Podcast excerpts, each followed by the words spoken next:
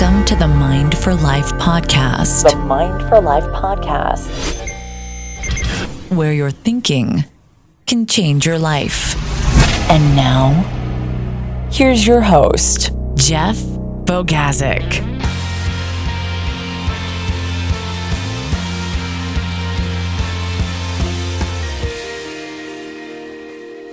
What's up, everybody? Welcome to the Mind for Life podcast. Thank you so much for joining us today.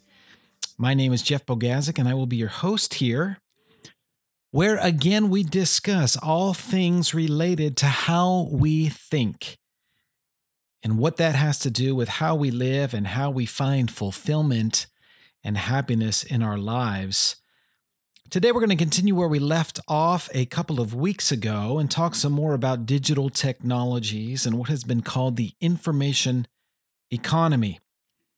And I think this is an incredible uh, topic, and it's an important topic for reasons that I'm going to get into in a few minutes. But before we begin, I would like to let you know about a couple of resources that we have available for you on our website, mindforlife.org. First of all, we have a free listening program that will help you to develop greater listening and attending skills. Have you ever had the chance to talk with someone and you knew they weren't listening to you, but were only interested in talking about themselves? Let me ask you this when you've been in that situation, and we all have, what did you think about that person? If you're like most people, you probably thought that I didn't like that person a lot. Maybe you thought that person was a bit of a jerk or they were arrogant or something like that. Maybe they were, or maybe they weren't. Maybe they weren't a jerk but they just didn't have good listening skills. And in conversations, when you don't have good listening skills, you default to just talking about yourself. Well, guess what? Nobody likes that person. And our program can help you, at least to begin, to not be that person, to learn how to listen to other people, to learn how to pay attention to what they're saying, to ask relevant questions that give value to other people. And in reality, guess what? To help other people like you more. When someone really listens to what we're saying, when we're in a conversation and someone really listens to us, we tend to like that person better. We tend to think more highly of that person. And guess what? You can be more like that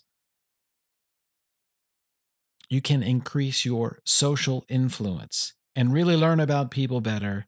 And our program is a great start, a great beginning on that journey. So visit our website, mindforlife.org, mindforlife.org, and sign up for this free resource and get started on the journey of becoming a better listener. Also, before we get started today, I want to mention our sponsor. It is Bluehost.com. Bluehost is a web hosting service. And after having tried out and used other web hosting services, I have found Bluehost to be the most user friendly and to be a really great product. They've got great technical support. Uh, the user interface is extremely easy. We host our website, mindforlife.org, on Bluehost. And so if you're interested in starting a website or a blog or a podcast, uh, Bluehost is a great company, and I would recommend that you take a look and check them out. They've got great prices, and you can visit our website, mindforlife.org, and there is a link right at the top for you to click over and check out bluehost.com. So, on to our topic for today the information economy. If you're not aware already, information is really big business. In fact, information is what Google and Facebook and many other companies are based upon and how they make their profits. I want you to think about Google with me for a minute. What do they do? They collect information on what people are really interested in. How?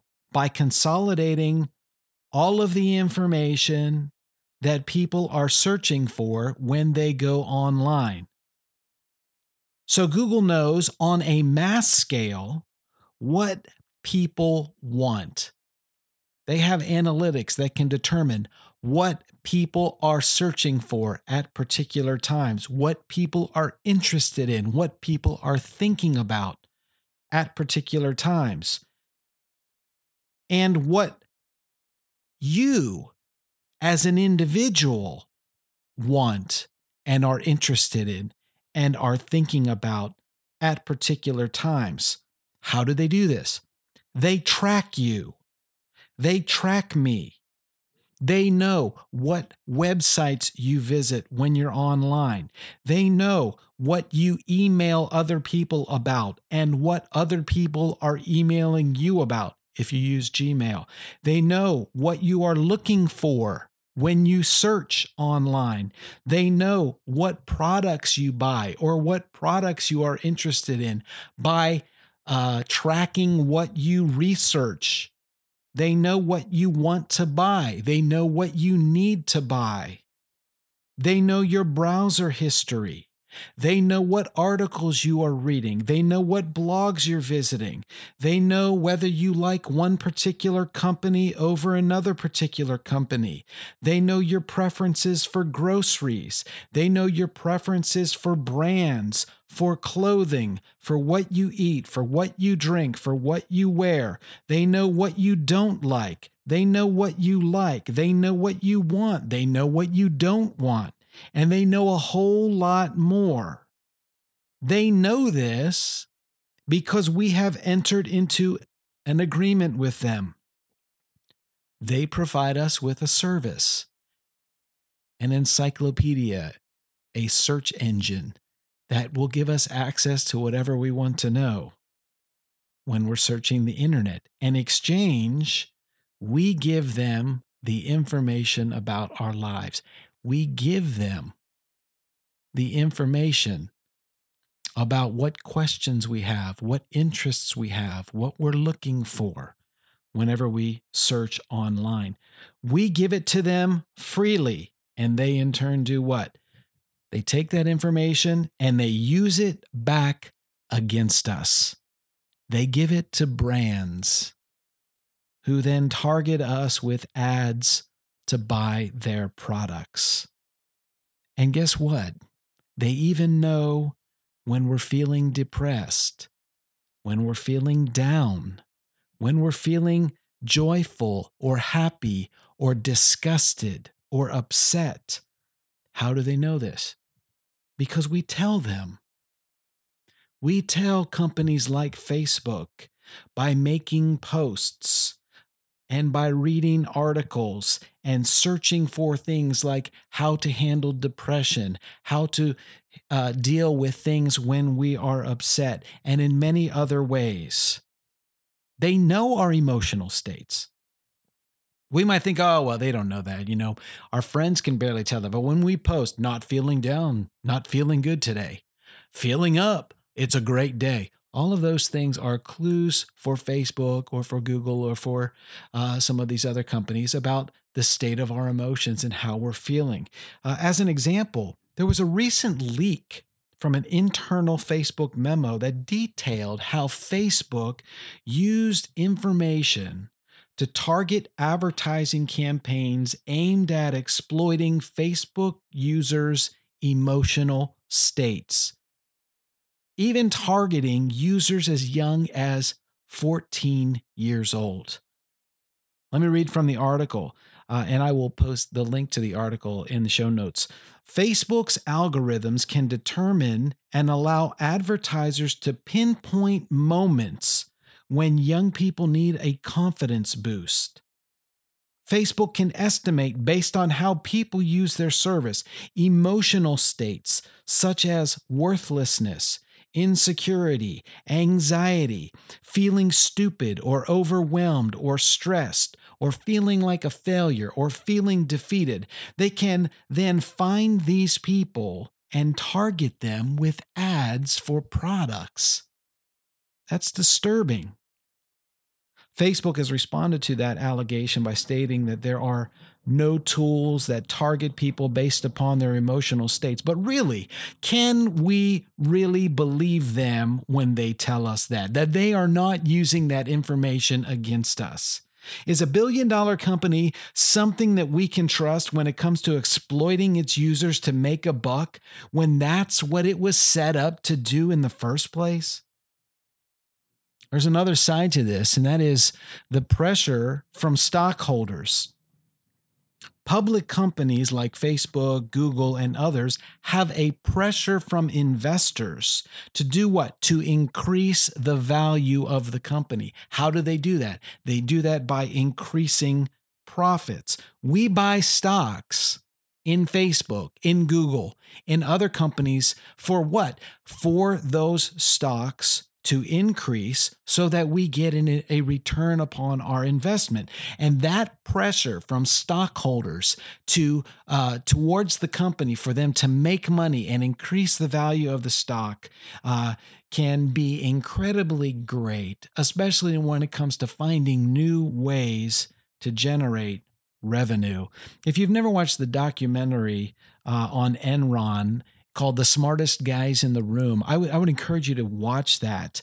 And I'm not saying what these companies are doing today compare with what Enron did when Enron was trading contracts on energy and manipulating markets to prop up their own stock price.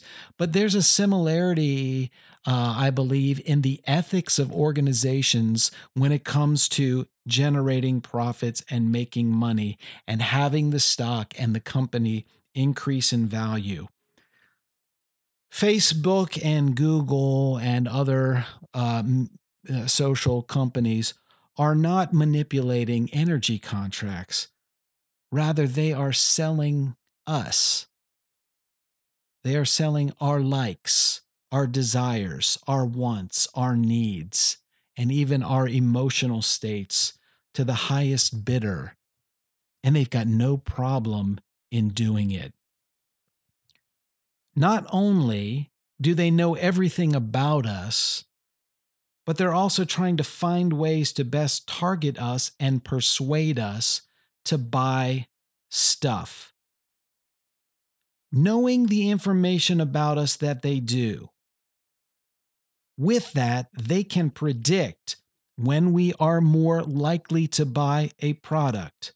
They know how much research we do before we make a decision on purchasing something. They know what time of year when people buy specific products. Uh, they even know what time of day when people buy products. By knowing our emotions and knowing when we are in uh, desirable emotional states that lend us to purchasing things. They can use that to target us uh, when we are more vulnerable to sales pitches. And here's where all of this starts to get a little bit more uncomfortable because it's one thing when we're talking about buying products and companies selling us products and things like that. But when we talk about governments, and politicians having access to this information to persuade us so that they can gain power and enact policy.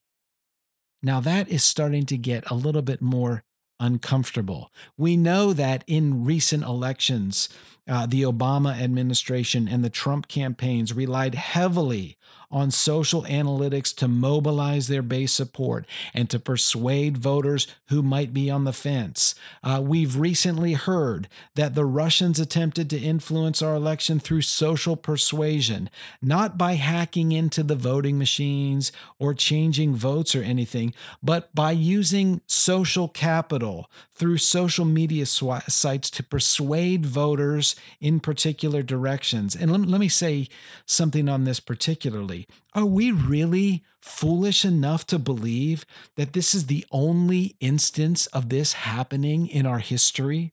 Are we foolish enough to believe that the Russians didn't try to intervene in the Obama election or even in the Reagan election or in the Carter elections? I think you could find proof that foreign entities have been trying to influence our elections going back to the time of George Washington. Really, that's what foreign entities do. They try to influence elections that are the most beneficial for their country. And can anyone really say that the United States doesn't do this as well? Do we really believe that the US did nothing to try and influence the Russian election when Putin was up for election or any other election around the world in ways that would be most beneficial to this country, to the United States? This is what nations do. And we shouldn't be foolish enough to think that other nations don't do it to us. And we shouldn't be foolish enough or naive enough to think we are innocent and we don't do it to other nations as well.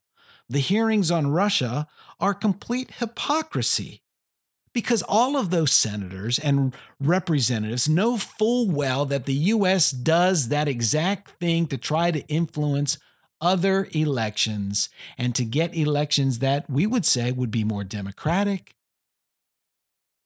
Right? They do the same thing.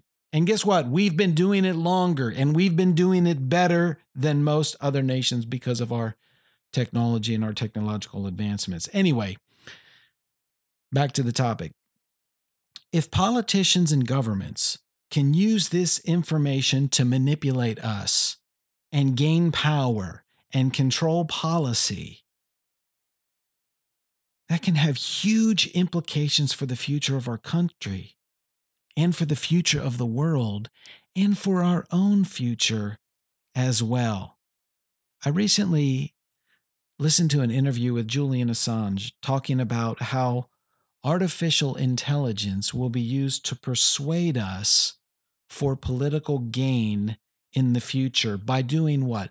By conditioning us to think in particular ways, several steps ahead of our own conscious awareness.